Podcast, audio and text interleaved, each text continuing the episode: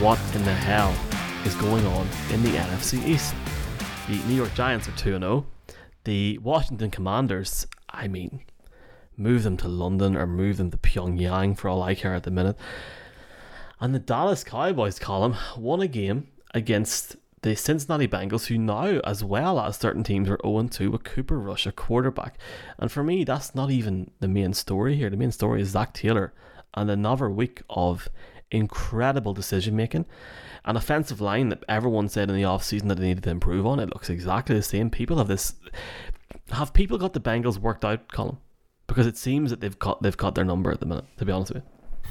Yeah, and a lot of that comes down to Zac Taylor. I, I look, Brian had said it on uh, the Friday show that this had the feel of kind of the Broncos going into the, the Cowboys last year, and nobody gave the, the Broncos a prayer. And obviously, look what happened. But we all kind of felt that the Bengals would have would have enough that even if it was tight they they'd have enough. But it it all uh, went went very wrong. Micah Parsons um, I said on Friday's show they should just play him as a pass rusher and I think that's what they have gone with it he can wreck and take over games.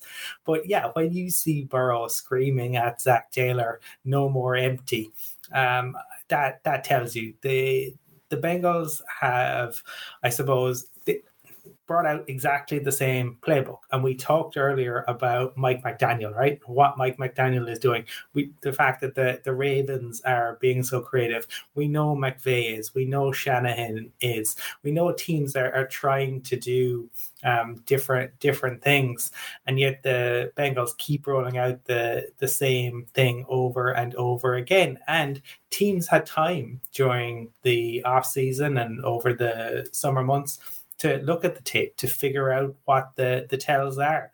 Now, can the Bengals respond to the, to the response? That is the, the big question there, but it's going to need a lot more from um, Zac Taylor. And yeah, right now, I suppose the, the line doesn't look an improvement, but I think that um, they they they are being helped by the play calling, and Joe Burrow cannot continue to take. He has to learn to throw the ball away at times. He has been sacked 13 times in two games. That that is not sustainable long term. Um, he's a brilliant QB, but he won't be around for a long time if he's going to continue to take that level of punishment. Another six sacks yesterday.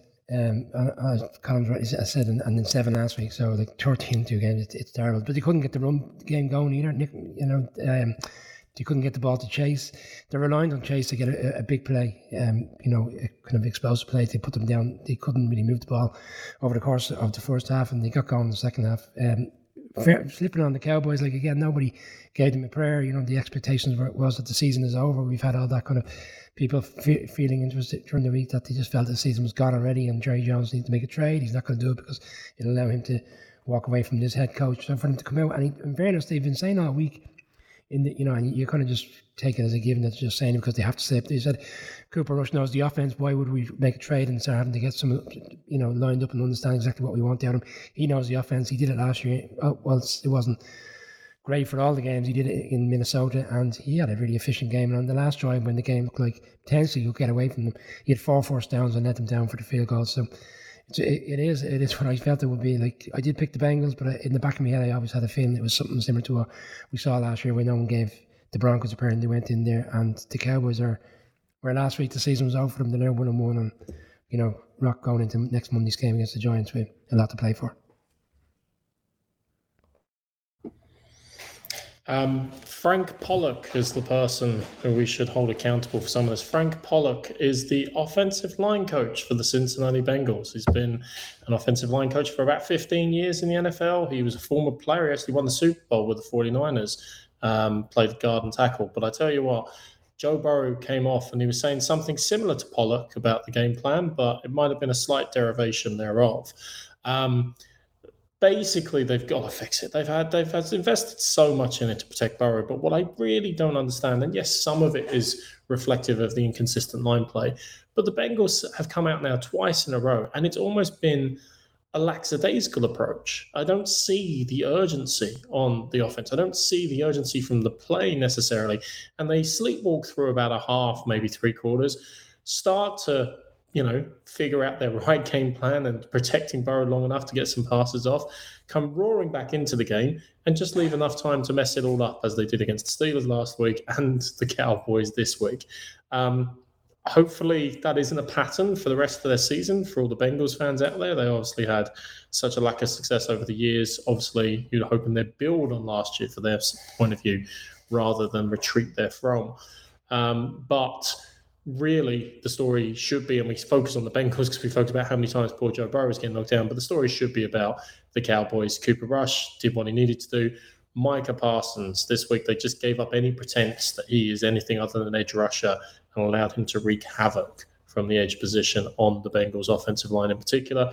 And that defense came to play. Uh, and they definitely keep the, the Cowboys in it. I mean, there is a question now. It's like, well, depending on when Prescott gets back, looking at the Cowboys schedule, can they remain sufficiently close and sufficiently in the race uh, in the NFC East? So uh, we'll, we'll obviously see how that develops. But for one week at least, it was good enough Fair play to the Cowboys. Congratulations. And Bengals, sort your stuff out. The Cowboys fans have been crying out for, for early last week and they were crying out towards the back end of last season to see more of Pollard as opposed to seeing Zeke Elliott all the time. And yesterday they, they were really efficient in using Pollard in the run game and obviously getting outside on the perimeter and getting taking receptions in. He's a really dynamic player and they, they really need to use on him use him more. Did anybody talk about Noah Brown? No, because I've been. No, we left that for you, Michael. No, Brian. Thank you, because I would have killed you if you had said that. There, I actually would have. I, I genuinely think I would have left this stream. Uh, yeah, entered the league in 2017, got his first touchdown yesterday. If you'd said two weeks ago Cooper Rush was going to throw a ball to Noah Brown, I did not see this coming. 20 to 17 over the Bengals, and what is the NFC East? And you're damn right about Tony Pollard. Tony Pollard is the best running back hybrid wide receiver in Dallas by country mile. Ezekiel Elliott is I don't want to say the word because I don't want to annoy certain people on certain chats. But um, I'm intrigued to see what they can do. Uh, like in terms of the Cowboys, can Cooper Rush take them for a few weeks and have a bit of crack? That division is interesting. What's going to happen with the Eagles? Are the Eagles going to run away with this division? Are they not? That's going to be the uh, that's going to be the talking point over the next few weeks for me. Uh, let's slide into our last segment, uh, our last uh, sort of major discussion from from week one because your boy has to work Monday Night Football. I know it's awful, lads. It's it's it's so so depressing. It's not. Uh, we had the GM column of the Indianapolis Colts on the show, and it was an honor to have him on, and I would love to have him on again. Can we just publicly point out that the Colts are a top class organization, fantastic to work with and deal with? The hell's going on with that Colts team, sir? I mean, we can sit here now and we can talk about injuries and we can talk about Hines and Pittman being out. oh, oh, oh. Well, they can't blame Carson Wentz anymore, can they, Colin? What the hell is going on in Indianapolis? Seriously, like, like this is. If I was a Titans fan, I'd be I'd be a happy man right now, no matter if they win or lose tonight, because that division, as it stands, is trash. Sorry, well, if I was a Jags fan, I'd be even happier um, because they they are could could be in, in the mix for it. Uh, look, the, the Colts hate traveling to the Sunshine State, and they, you know, they, I, I, I talked about it on Friday the the streak in terms of the inability to win a season opener, and now the inability to win away in Jacksonville. They got beaten every which way yesterday. Trevor Lawrence had possibly um, his be- best game in uh, a Jags uniform. Certainly one of his best games. Uh, the Jags, I mean, look, we all, and I think the certainly the entirety of the internet gave the Jags a lot of grief for the money they gave to Christian Kirk.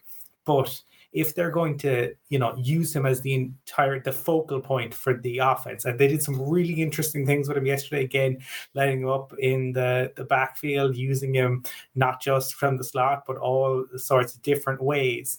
Um, it makes it a lot more justifiable. And if he continues to play like he is, well, the the Jags aren't going to care because um, he is playing really well through the, the first two weeks and helping out their young QB. Um, we, obviously, we still need to see more from Lawrence, but given the situation that he found himself in last year and the situation you know he now has, it's night and day. You can see the change. You can see the change in the the team. It would be good for the league, right, if the Jags could be competitive right? They were the the butt of the joke for so long. It was a bit like the the Browns, and you'd never want to see a, a fan base. Look, every, everyone there's peaks and troughs, um, but you never want to see the the trough go on and on and on. So. Um, I, I think, yeah, it's good to see for the Jags. In terms of the Colts, Frank Reich's seat has got to be getting a little bit warm. Uh, and Jim Irsay made his feelings known at the end of last year. I can't imagine he's too happy tonight. We spoke on Friday about the two head coaches. One was the head coach of the Philadelphia Eagles, and Frank Reich was the offensive coordinator at the time when the Eagles won the Super Bowl. And he certainly got the number over him yesterday. The Colts' offensive line for the last couple of years has been regarded as one of the best in the league, if not the best in the league, and they've, they've handed out nice contracts to players because on the back of that. But from what we've seen in the first two games, they just haven't got it together. And like we saw with Matt Ryan, we, Mark touched on it during during the season preview, how how uh, difficult he's had it in Atlanta. You know, there was no offensive line for him. He was knocked down so many times, and, and right now we, it's nothing different than what he's saying. He, he's not getting any time to get the ball out, and the arm of some players, but. Taylor's not been efficient in the run game over the course of the two games. You, you were talking about teams getting figured out. How's the Colts offense get figured out? Because if they can't can't run the ball, and the quarterback can't get time to get the ball out, they are going to struggle. The Jags is a great story. We, we said it in the off season. We felt that they would have a strong season. We picked most of us picked them last week. We, they should have won that game in Washington last week, and I think me and Colin picked them this week. So you're saying about them being competitive. They were competitive last week. It was a blowout this week, and then next week they go and play the Chargers. So let's see what level they're at come that game when they go out to SoFi next Sunday. Uh, Washington were good value last week, and I picked them, so I'm going to hold to that. Colin picked the Jags. To be fair to Colin, Mark, Matt picked, Ryan picked the Jags um, yesterday. looks like a lad that. I think Yes, he picked the Jags on Sunday, didn't he? Yeah.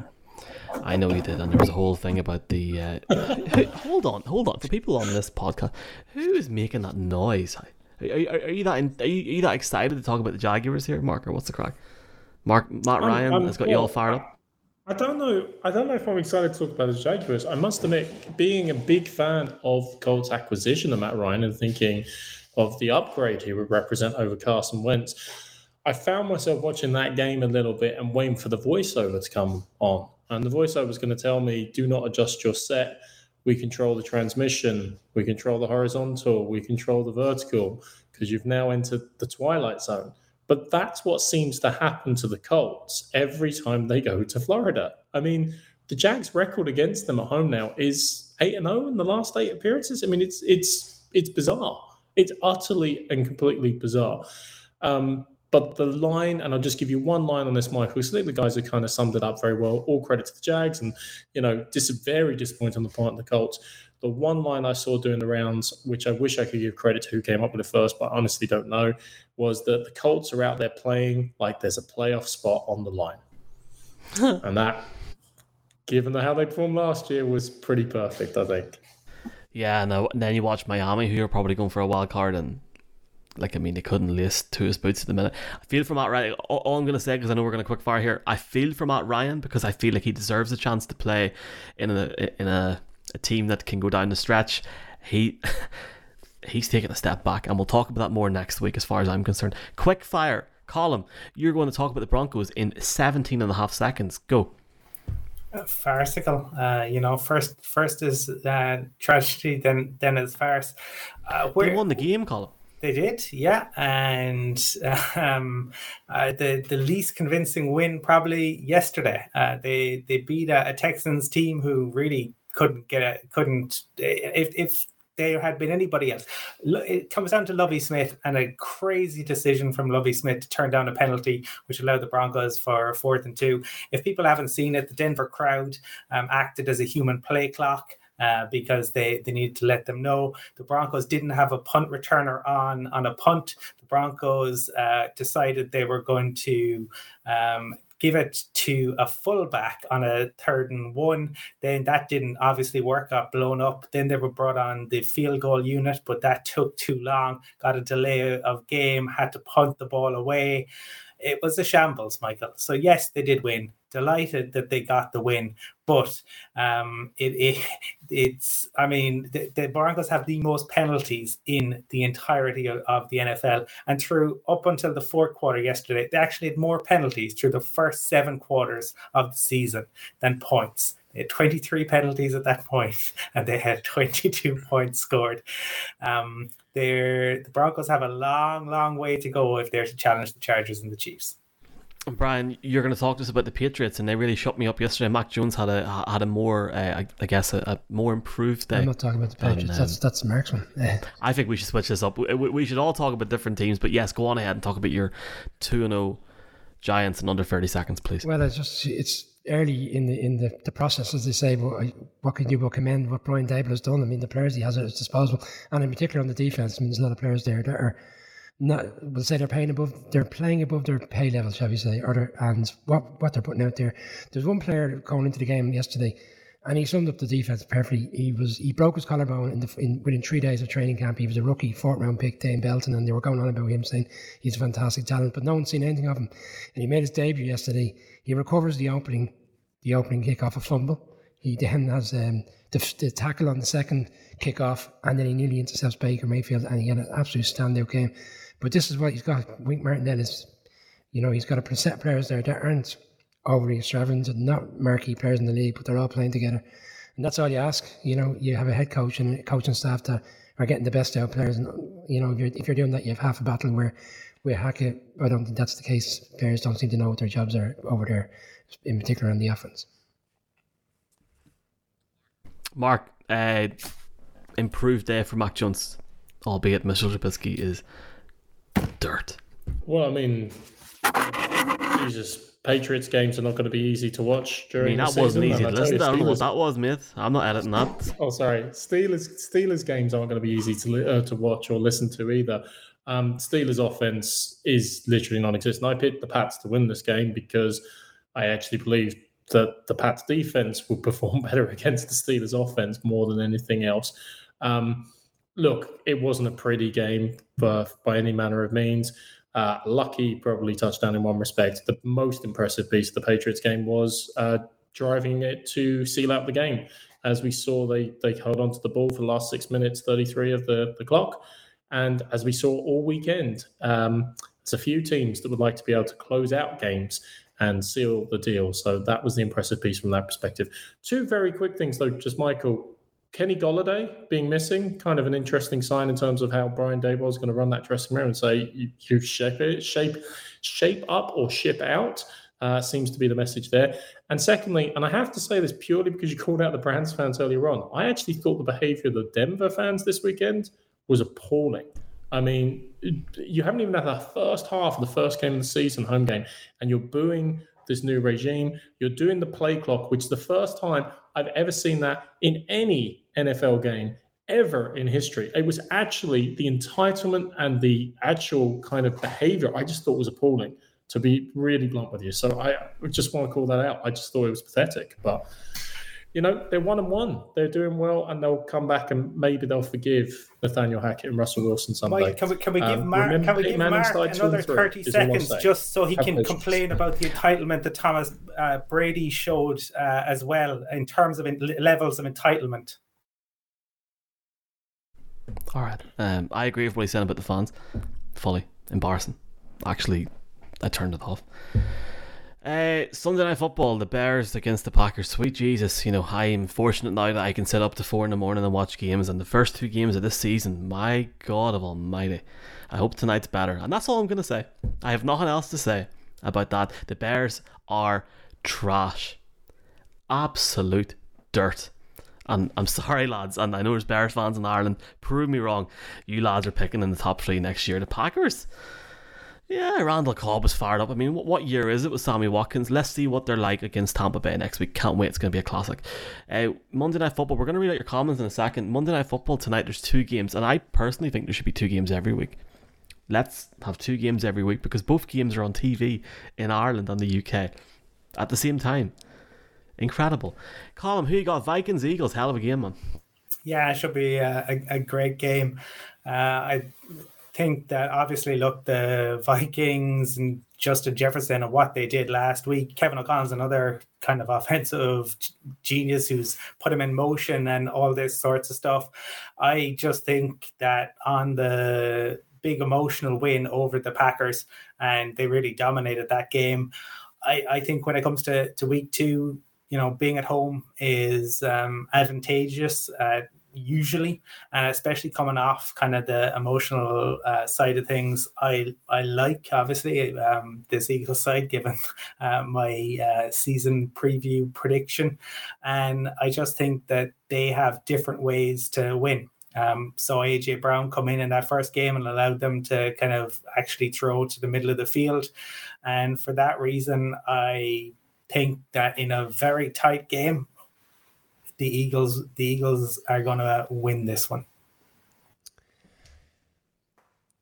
Which defense do I trust more to win the game? Since where, where I'm at with this one, because um, the Eagles were four, four, and four in the red zone last week in terms of giving the Lions four touchdowns when they got down there, and they're going up against what we believe is a much more um, explosive offense with the Vikings, and everybody for the last few weeks was lauding Cousins. He's going to be the answer this year, and he's he's going to have a new head coach, and he's going to be fresh. and He's not going to be playing under the Zimmer umbrella anymore, and it's not going to be any difficulty. I still have my concerns about that, but we did see last week they played well, and Jefferson was off was off to a great start the season. Um, if Hurts gets outside the pocket, which an empty will, you know, he's going to run for large parts. Um, you know, I think he looked at his numbers last week, like they were staggering. They were running back numbers, getting out in the. But I think at some stage the Vikings will figure that out, and then ultimately I think it'll come down to which offense will find a way to get it done and which defense can stop them more so than, than the offense. And I don't trust that Eagles defense, and in particular the secondary with Jefferson there and Thielen and other players. I think, and Cook didn't really have a game last week, so I imagine he will have a bit of a breakout game tonight. I'm going with the Vikings. Uh, Justin Jefferson should be playing for the Eagles tonight. It's a draft day decision they still got wrong back then, still continues to haunt them, still means why they've had to make massive changes, obviously, even during even this offseason uh, to upgrade their wide receiver position. But picking Jalen Reagor over Justin Jefferson is one of those decisions that keeps on coming back to haunt them. Um, random stat of the week Kirk Cousins is actually 2 0 versus Philly during his uh, time as a Viking. So who knows? Maybe that. Uh, is a stat that continues on. I honestly think this is a razor edge. Um, after one week, I don't really feel that we have enough to fully assess how these two teams are going to play. Both of them should and I think will be in the mix in terms of the playoffs, in terms of wildcards, or indeed division titles. Uh, for the Vikings, it's a big, big game. You know, they've got that opportunity after starting with great momentum, beating the Packers in the divisional game. They need to keep that momentum flowing.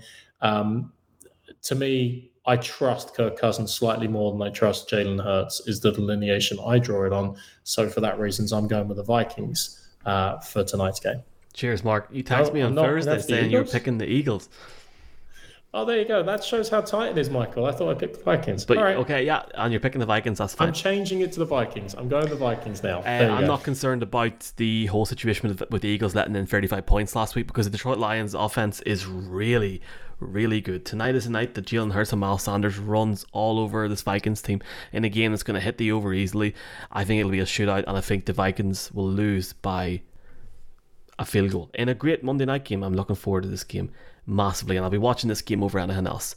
Uh, okay, before we let our last um, game uh, we're delighted to partner with leading US sports betting providers PointsBet for the 2022 NFL season.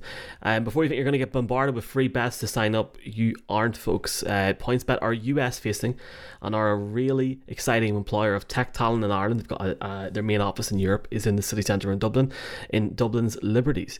Uh, key members of the team will join us throughout the season. You've probably seen an interview we had last week or the week before uh, to explain how NFL betting really works and plus what's hot and what's not on the weekend markets.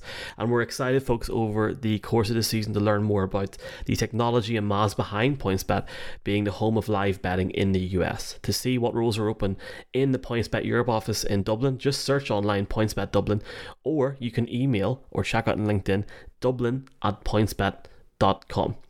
Uh, in terms of betting, different podcasts during the week, the over is printing money on this game because the Vikings and the Eagles are going to score. This game, though, oh Jesus, Titans against the Bills. Colin, who have you got, Mitt? I think this will be a really close game, and that was even before we got the news that Gabe Davis is out. If this game was in Tennessee, I would be going with the Titans because I think Mike Vrabel teams tend to bounce back, but the Bills are special. Josh Allen is special, and the fact that it is in Buffalo leads me to believe that the Bills will find a way to win, but it will be squeaky bum time. Yeah, I think this will be. I, am with Coleman, so I think it'll be a lot closer than people than people uh, expect. Um, not to get too into a betting market on it, but like it's minus ten like, for the Bills. I think that's quite quite large, and they're covering that number. The potential it, that's on the back of a really strong win in, in LA last week. But the Titans and Vrabel have a way of kind of saw last year when when everybody expected the Bills to go in Tennessee on the Monday night game and beat them, and um, if it wasn't for Josh Allen slip at the end, they would. But Titans managed to grind that out.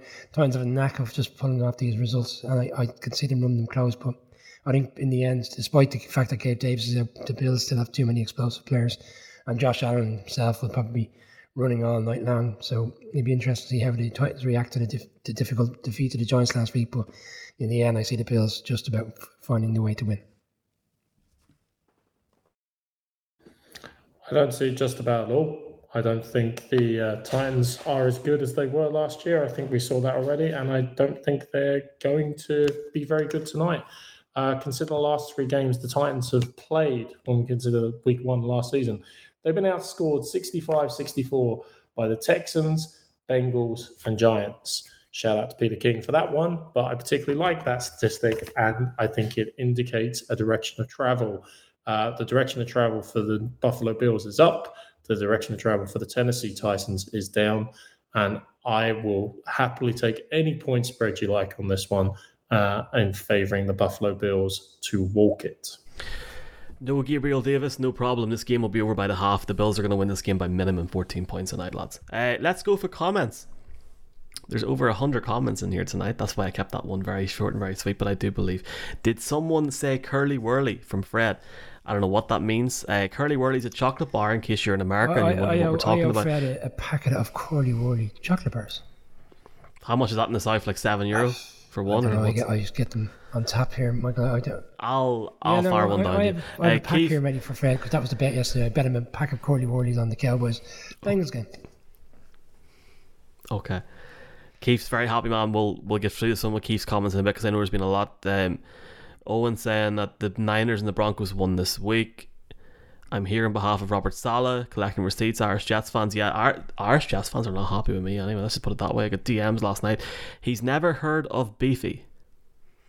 I don't know what That's that is. Ian Botham's nickname. I don't know who Michael. that is. Ian Botham, one of the world's greatest all rounders. Just, just go all rounder. What does he go around the world or what? Like, what are you talking about? I don't know. I don't know what you're talking about. Anyway, right. Let, let let's uh, let's keep going here. Um. Oh, nice comment. Brian looks very happy. He always does, to be honest with you. Um, Brian's supposed to have an elite secondary. Brian's missing Clowney and Winovich, but Gar should have been more than enough to get the statue. That is Joe Flacco. Fair play to the Jets. Though, to sorry, Stephen, if you didn't like my Brian's comments, it obviously wasn't aimed at you. It was aimed at certain Browns fans. Well, well, sorry. Well done, well done, Colin, for picking the Fins. Um, maybe you could ask if Joiner can be sent into space. Interesting. Um, they love their Hallions up there. I mean, Matt Patricia. Interesting. Uh, gonna keep going through all these. Brady must want Arian Zernai. I don't know, Mr. McNutty. Let's see what happens over the next few weeks. People on the podcast are going, what is going on here? James Walsh, what do you think will happen when the Niners, after Trey Lance's injury, I think, James, that they'll make the NFC wild card and they'll probably get to the NFC championship game and lose to the Rams. Again. Uh, I still have the 49ers as my pick for the Super Bowl, if you remember, on the NFC side, and screw it, I'm going to stay with it.